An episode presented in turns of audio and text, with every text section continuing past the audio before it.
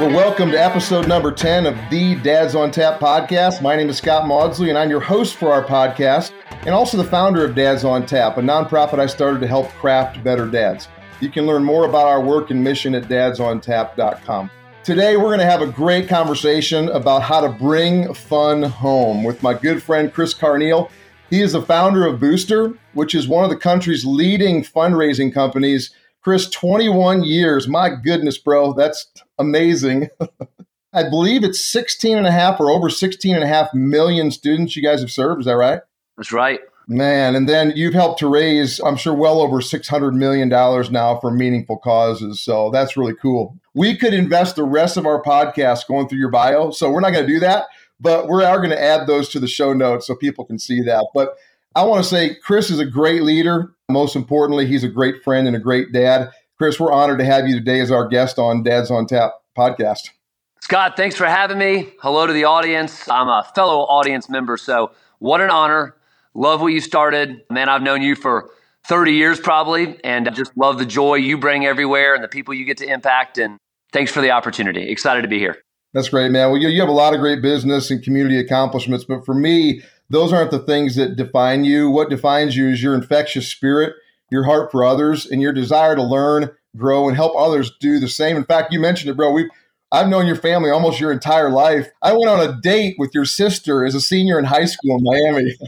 I wasn't going to bring that up, but since you did, it was fun. It was great. We went different directions, but man, I, I, love it. In fact, I think I met you. We'll hear a little bit about your story, family story. I think I met you. Maybe you were man five or six, maybe something like that. I mean, so our topic today for today's podcast is going to be bringing fun home. And man, I cannot wait to get your thoughts and ideas on how we as dads can consistently infuse fun and joy into our homes. But, but before we get there, I always like to begin by asking our guests about their dads, because so much of who we are as dads and men are shaped by our fathers, sometimes for better and sometimes for worse. So, bro, tell us a little bit about your dad and your relationship with him. Yeah, thanks, Scott. Yeah, every father son relationship has, you know, ups and downs and moments. My parents were divorced and then both parents got remarried. So, got a great dad, got a great stepdad. But that was now that I'm in my early 40s looking back and been to some counseling and seeing that, man, divorce definitely is not ideal. I always knew that. But I also had the opportunity to only really be with my dad, though I saw him almost daily. My parents' divorce was interesting and unique. He was a great dad, he was very involved but he was involved in the sports side of my life and in the weekend side of my life, not necessarily like the Tuesday afternoon, let's do homework. So coached every sports team I ever played on. He played baseball at a, at a high level, and, and I did through college. That was a bonding experience for us. And uh, that was kind of what our thing was sporting events, primarily baseball. Growing up in South Florida, we go to Miami Hurricane baseball games in the spring and football games in the fall. There we go. That was for you. Throw up the U. I know it's been 20 years since we've been relevant, but let me tell you, we were very relevant in the 80s and 90s, and it was awesome. Chris, my kids often ask me, like, Dad, why do you torture yourself so much? Yeah. Listen, five national championships in what, 12 years or something, 15 years. It was, it was a lot of fun to be a cane back then. We'll get it back one day. So, my dad and I's relationship was probably most based on events and experiences which I'm an Enneagram 7, and I don't know nature versus nurture if you are a 7 and you love experiences, or because of that upbringing, I became a 7 because that's what I thought, you know, really good connection was. But the good of that is, man, we had a lot of really great fun times. Disney World, I was an only child, so I had all of my dad's attention when I had it. But at the same time, my parents were divorced, so I didn't, our relationship was almost, in retrospect, it was probably too event centric because it was he'd pick me up on Friday, we'd go to a game, hang out Saturday, drop me back off with my mom. So my mom did a lot of the heavy lifting of parenting. My dad did a lot of the experience creation. But for a divorced family, the fact that my dad stuck around and was involved in my life is very rare. And I'm really grateful for that, for the experiences we had. As I got married and had kids, I realized that, as my wife told me, not all of life is just a fun experience. What I was trying to create was the Saturday mornings with my dad every day. So I'm going to talk a little about fun. What, one of the things I've realized as our kids have gotten older is that it doesn't have to be fun all the time. And I was creating that because that's what I thought in many ways it needed to be. Yeah, that's great, man. Well, you've gone there. So let's just take a moment. Let, brag on your family for a second, man. Tell us about your wife and kiddos. Yeah, Lindy and I have been married for almost 22 years. We met in eighth grade. Her locker was next to mine. She had moved in town from Kentucky to South Florida. Now, we didn't date in high school. It took us all the way to Samford. We actually had a really cool foundation of friendship. We were acquaintances in high school, but really like best friends freshman year of college at Samford University in Birmingham. Fell in love. In fact, even told we both on the drive home from college after our freshman year told both of our moms separately. I didn't confirm this together for a few more months that we were going to marry each other. And my, when I told my mom, like, Mom, I'm going to marry Lindy, you know, I didn't know you guys were dating. Well, we're not. And I don't want to screw it up, but that's my wife. I just know it. So over the course of that summer, we said, listen, basically, let's date because we're going to get married and remain best friends ever since. We have four amazing kids. My oldest is an 18 year old going to college next year. Bro, we're in that same season. Yep, probably Liberty. Grace will probably go to Liberty. That's where my stepbrother is. Nephews and nieces are there. It's in Lynchburg. Really excited. Great, great culture. That's where Silas is interested in going, by the way, too. So we're trying to figure that out. Cool. We'll be hanging out a lot in Lynchburg, hopefully, the next four years.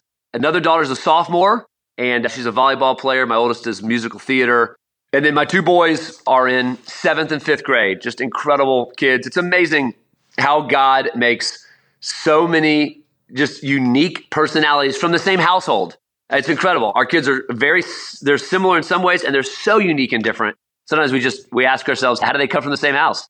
Different experiences, but eh, we love the diversity of talents and gifts and personalities that the Lord gave us.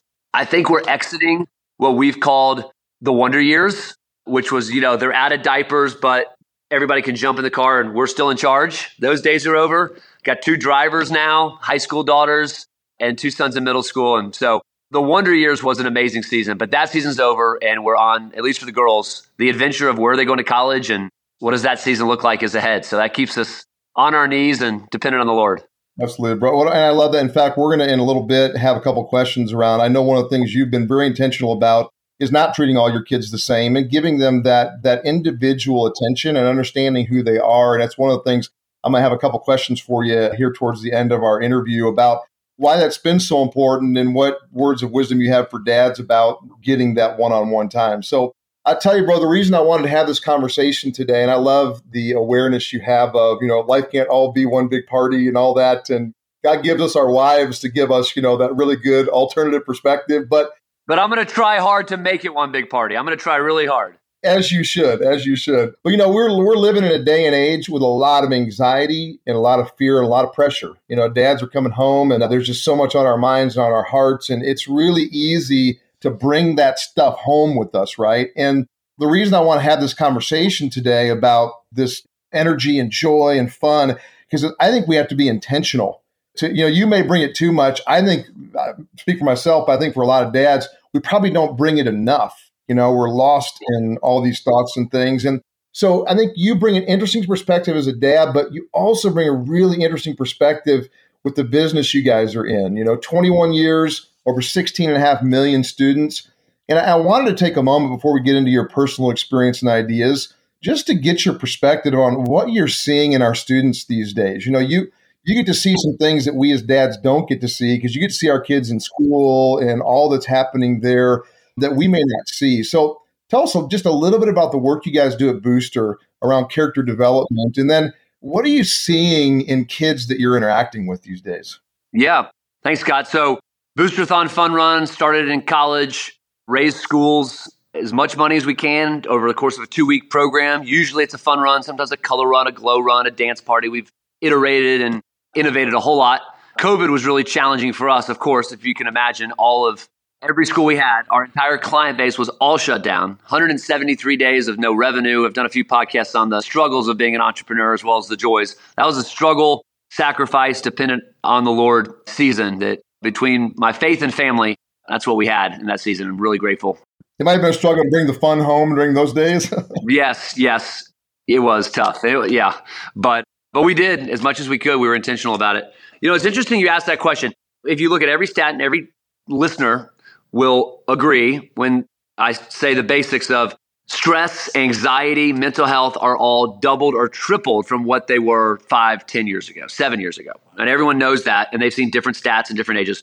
The question is why? And the easy answer is COVID. Well, it was stressful and things changed. And definitely there's some long tail residue and policies that just the world is a little more complicated than it probably needs to be. But I think I was in a meeting with a principal the other day up in Pennsylvania. And I said, What is your theory? He said, talked about how our character program over time can include even more emotional health and social emotional learning stuff where we're not just talking about stuff in the head, but the heart and how you feel. I do think this generation appropriately communicates feelings better than our generation or definitely our parents' generation did.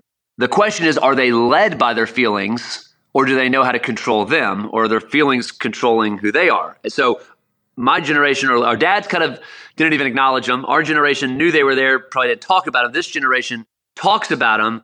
But my question, I don't want to cast judgment on this generation, they're too young yet. Are they letting their feelings lead them or are they listening to them and then appropriately deciding? And so I, I said, what is your hypothesis to this, this principal? Like, why is everything skyrocketing? It, what is it? He said, I feel like parent stress and anxiety is at an all time high, and kids are feeling it through their parents. It's being transferred. It's contagious anxiety in the home. And every home looks different. But his hypothesis was the world's more stressed out than normal. And I know we're blaming kids for social media and phone distraction and stress and always on. But guess where they're seeing it and observing it?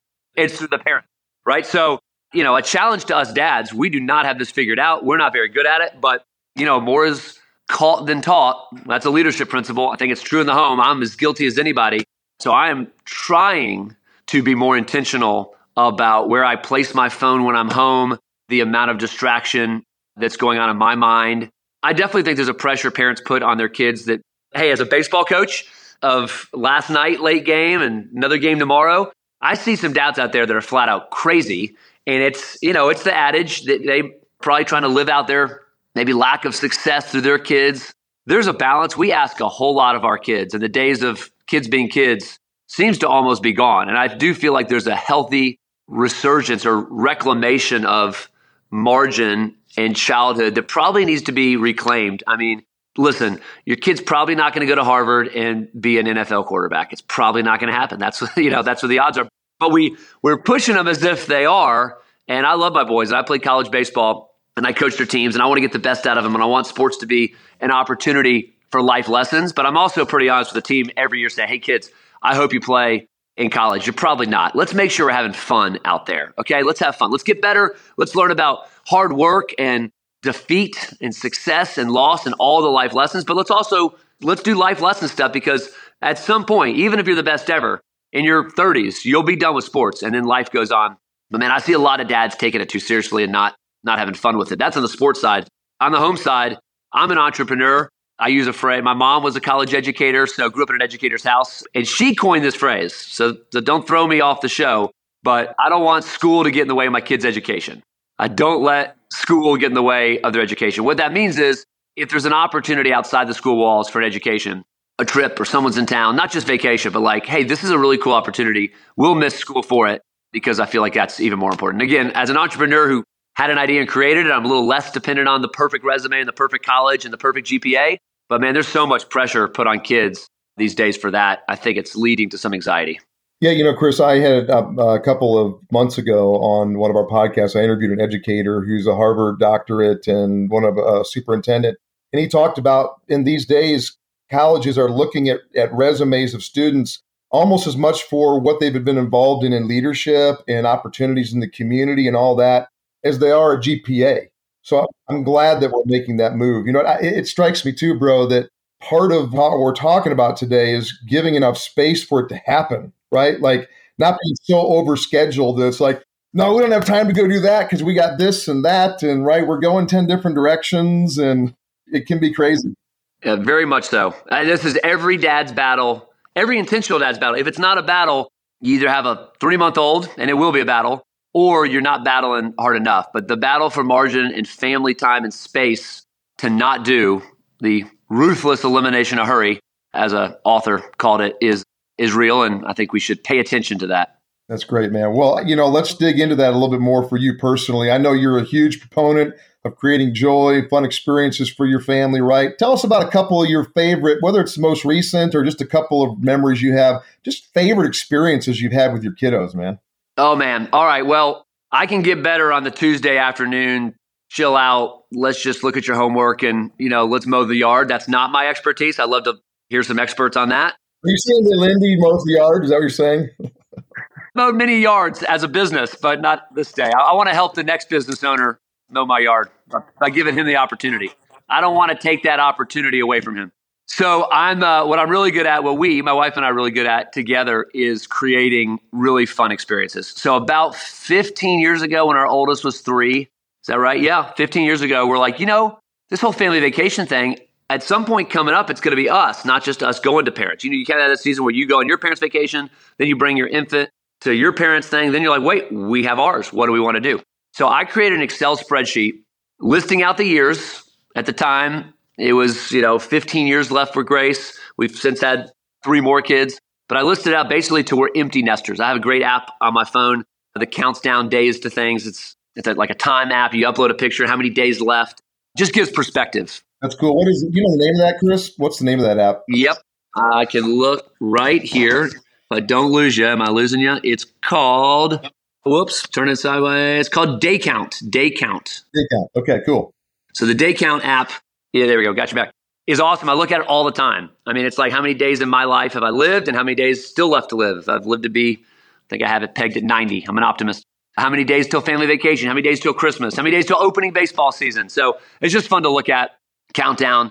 I have seven years and nine months left until we're empty nesters. Not first one to college. I got 280 days till the oldest is in college and we begin the process. But life moves so quick. Well, let's acknowledge it. Let's number our days. A wise sage thousands of years ago challenged people to number your days. And I think we should. And there's an app to do it. How many days have you lived and how many left? And I'm a big believer that not all time in life is equal. I think there's, I'll, I'll use two Greek words. I took a couple years of Greek and I was probably the worst Greek student ever, but here's what I remember from it. This is important. It's helped my whole life. You got two in them at least, you remembered. two, I got two words. One of them's tattooed on my side. The two Greek words for time are chronos and kairos. We know chronos, chronology, the ticking of a clock. It's 3 p.m., it's 4 p.m. No matter what happens, the sun rises, the sun sets, and time moves on at a consistent basis, always has and will. But kairos is this idea of moments that matter in the fullness of time. Like this was the moment, right? And so if you look back, Scott, you, if anybody listening puts a timeline on their life and they say, tell me about your life, you're going to skip entire Thursdays. You won't even remember, you can't, I can't even remember what I did a week ago today. I have to look at my calendar, but I can tell you about the baseball game last night, my parents coming into town on the weekend, what we did last Christmas. So there's these moments. If you look back over the whole year, I'll bet we couldn't name more than 10 like big moments. And I'll bet if we looked at our whole life, there might be 25 big moments. The moment I saw my wife in eighth grade or lock her next to mine, the moment we had our first kid. Well, to me, summer vacations have the opportunity to be kairos moments. So we've planned these kairos moments and we're always planning and curating. I mean, like, so this Excel that I built 15 years ago and have for another decade going, we're on the crazy bucket list. No time, no dollar budget attached. Where would we want to go and what would we want to do? Now that's the divergent thinking. Then there becomes the moment of convergent thinking. You know, can we go to that part of the world? Do we have the money for it? What does it cost? How long will we go? Yeah, that's next year. So I'm constantly moving stuff around. But we've got this international, domestic, every other year rhythm. It hasn't happened every year. COVID threw everything off. And but we did an African safari one year. We then we did the American West the next year. Then we did a trip to Italy one year, and then we did a Montana dude ranch one year. So it doesn't always have to be crazy and exotic. But depending on the year and the time and the money and graduations or big events, we try to create those Kairos moments. I think on a trip like that, I think it's in thirds. I think a third is the excitement, the anticipation, the build up. We're talking all year, Christmas, the week between Christmas and New Year's. Guys, here's what we're doing. In fact, our last Christmas gift to the kids every year, we kind of piled on this, this idea and theme. The last gift is a scavenger hunt all around the house and the yard, and they come back and they then have to discover where we're going for the summer vacation. So here's a tip for dad. We also do that for spring break. If we happen to do a spring break trip, you're going to do it anyways. Get ahead of it. Make it a big epic Christmas gift. So then that week between Christmas and New Year's, when we have a little bit of downtime, guys, who's excited? This year we're going to France, and what you know, here's the books on it. Here's the conversation around it. What's the type of food we might eat? Let's watch a video about it. What are some movies about France we can watch over the spring? So that like a third is anticipation, a third is the epic adventure of the trip, And then a third is the life experiences, the conversations we still having about our African safari we did eight years ago. So I think, you know, that's a luxury to be able to do trips like that. But we feel like it's a very short season of life that we can do it.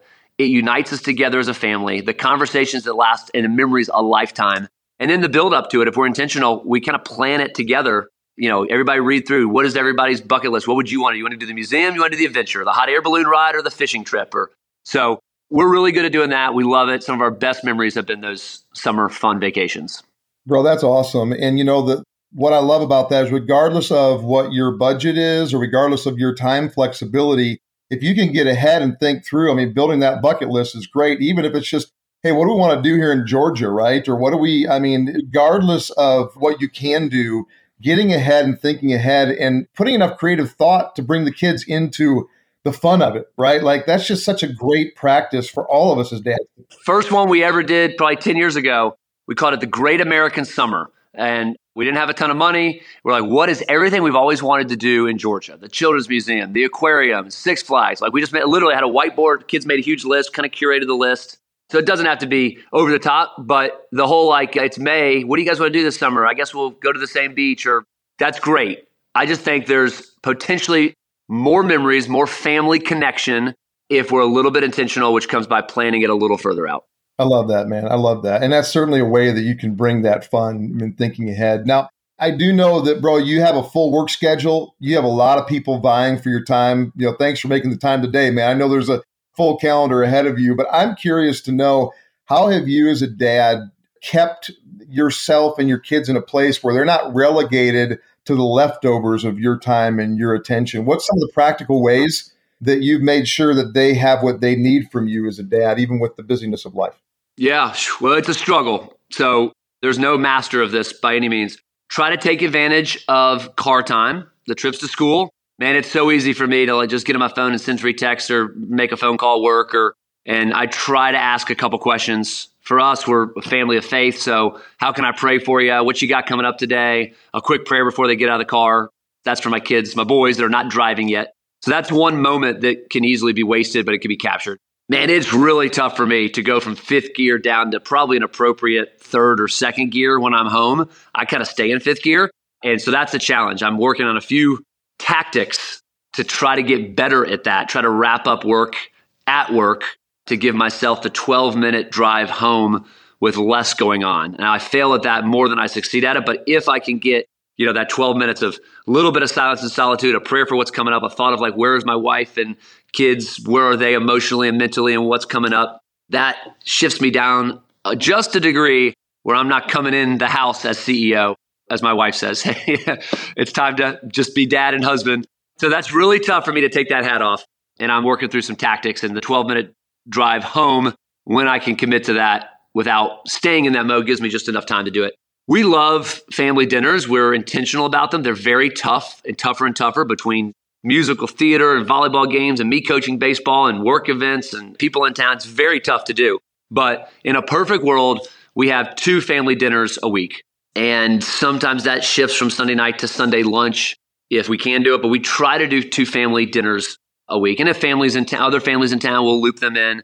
But we attempt for that to be just the six of us, not with friends or a double date or out with other families, just to connect. And it doesn't happen every time, but if we try for two, we probably average, what would that be, eight a month? We probably average six a month if we're trying for two.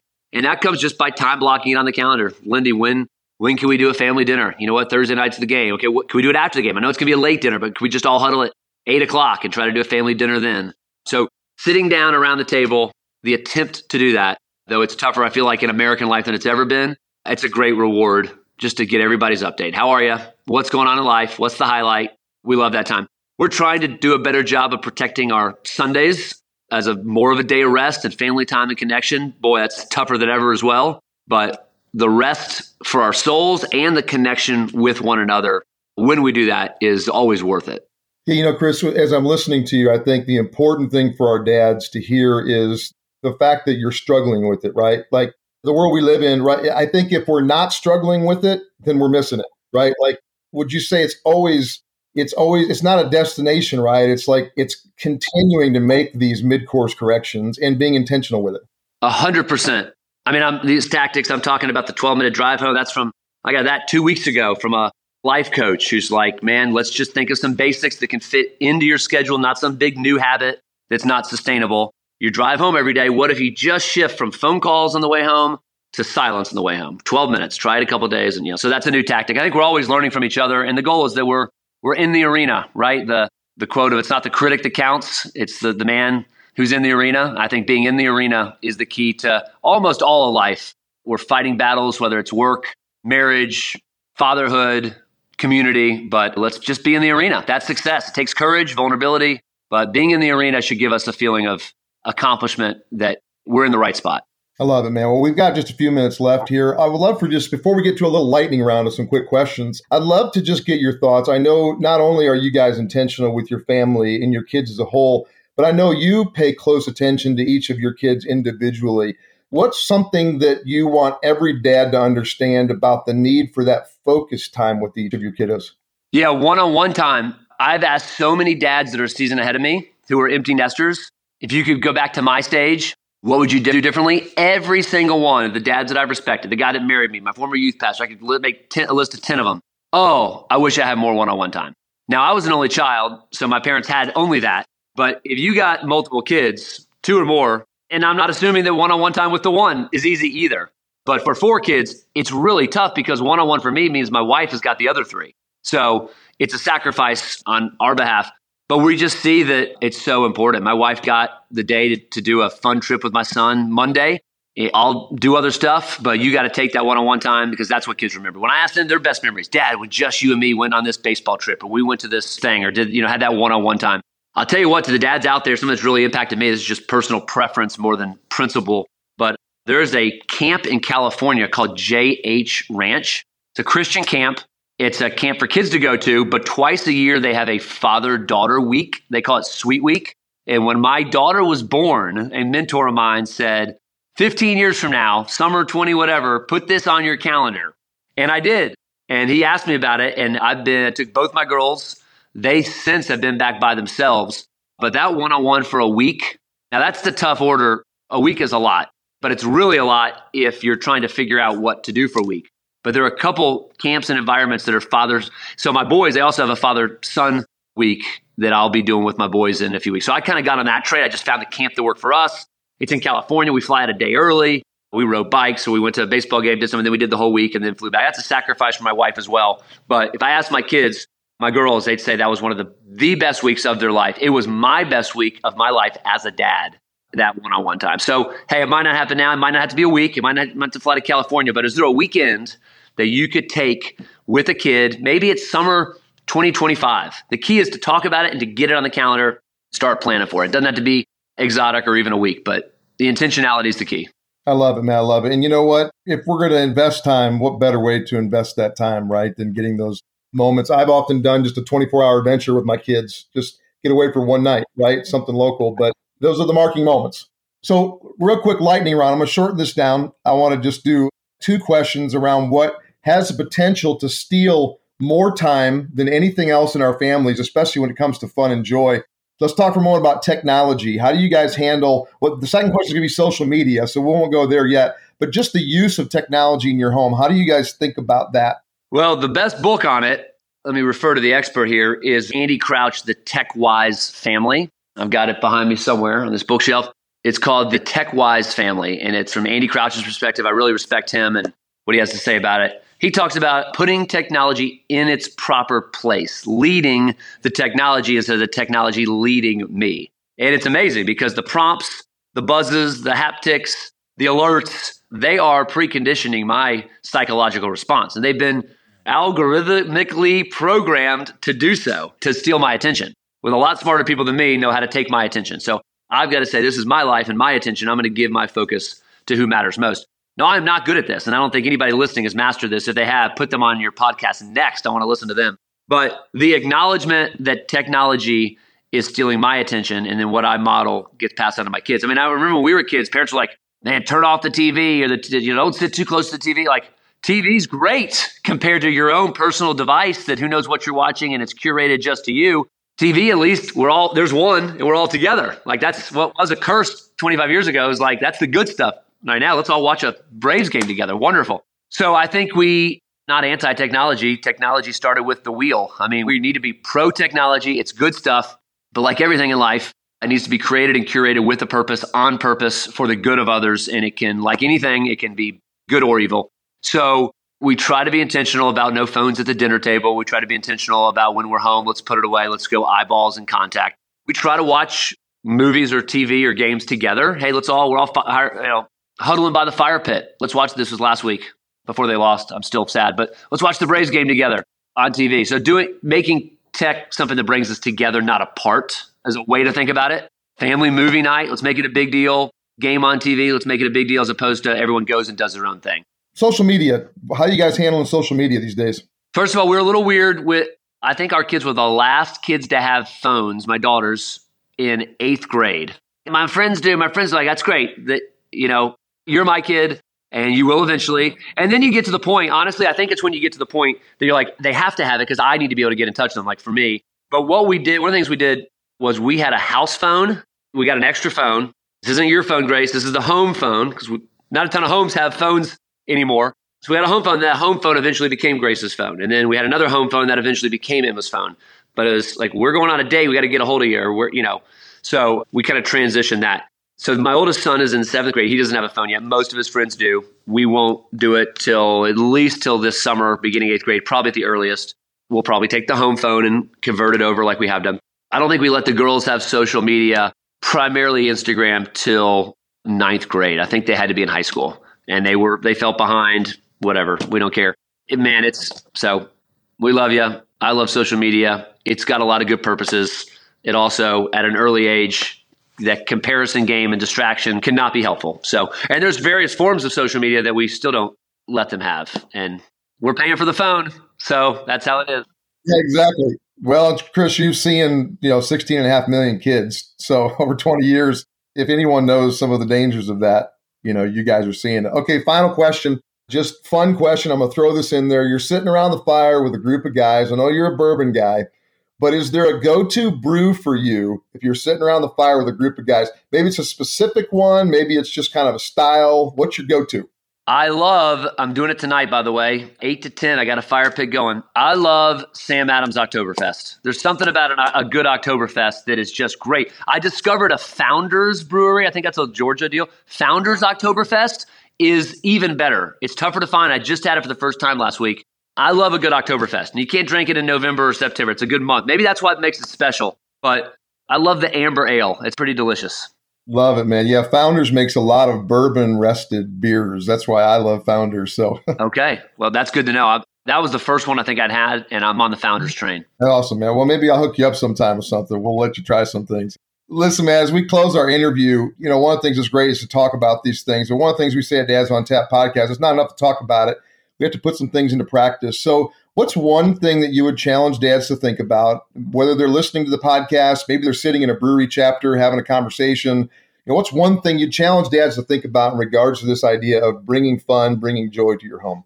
Man, dream with a group of people. Maybe it's dads, if you're starting there. Then maybe it goes to your wife. Hey, and I would ask questions, but what's the most fun family event you've ever done? What's the most memorable? You know, the people a season ahead, 10 or 20 years ahead, what's your best memory as parents? It's probably going to be a Kairos moment, a tradition of going to the mountains or mm-hmm.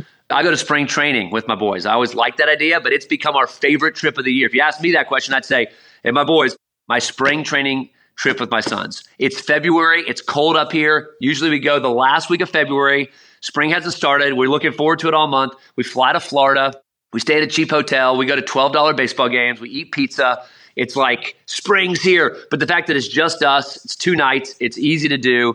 That's one of our favorites. But that just kind of emerged from like let's just test this and try this and and see what works and see what's fun. Man there i'm a big fan of america. There's so many amazing places in america that you can drive to within two hours for one night or not even overnight. From small towns to sporting events you haven't heard of to you know, the circuses in greenville or the i mean like just try some fun thing. And i'm always reminded that the journey to the event usually is what I remember more than the event itself. But you got to have an anchor event. Like, what are we doing? We're just driving to Greenville. No, no, no.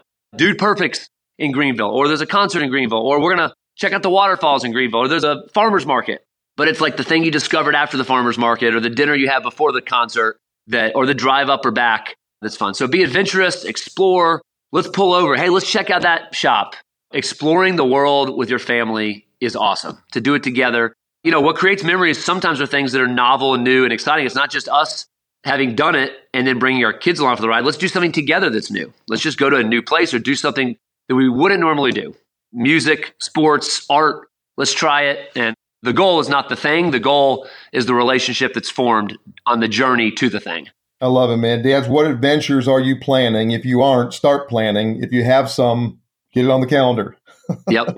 You know, you also could do sometimes people ask the do we go just our family? Do we meet another family? It can often be both. Like I remember our trip to Italy, we found out that some friends of ours were going to go as well. We planned it. We met up in Florence for two nights, not the whole trip, but it was so cool. Like, no ways, our friends from Atlanta. We had dinner in Florence and we, you know, like did a day tour with them. And then we all kind of split up. And so sometimes that's fun to combine. Love it.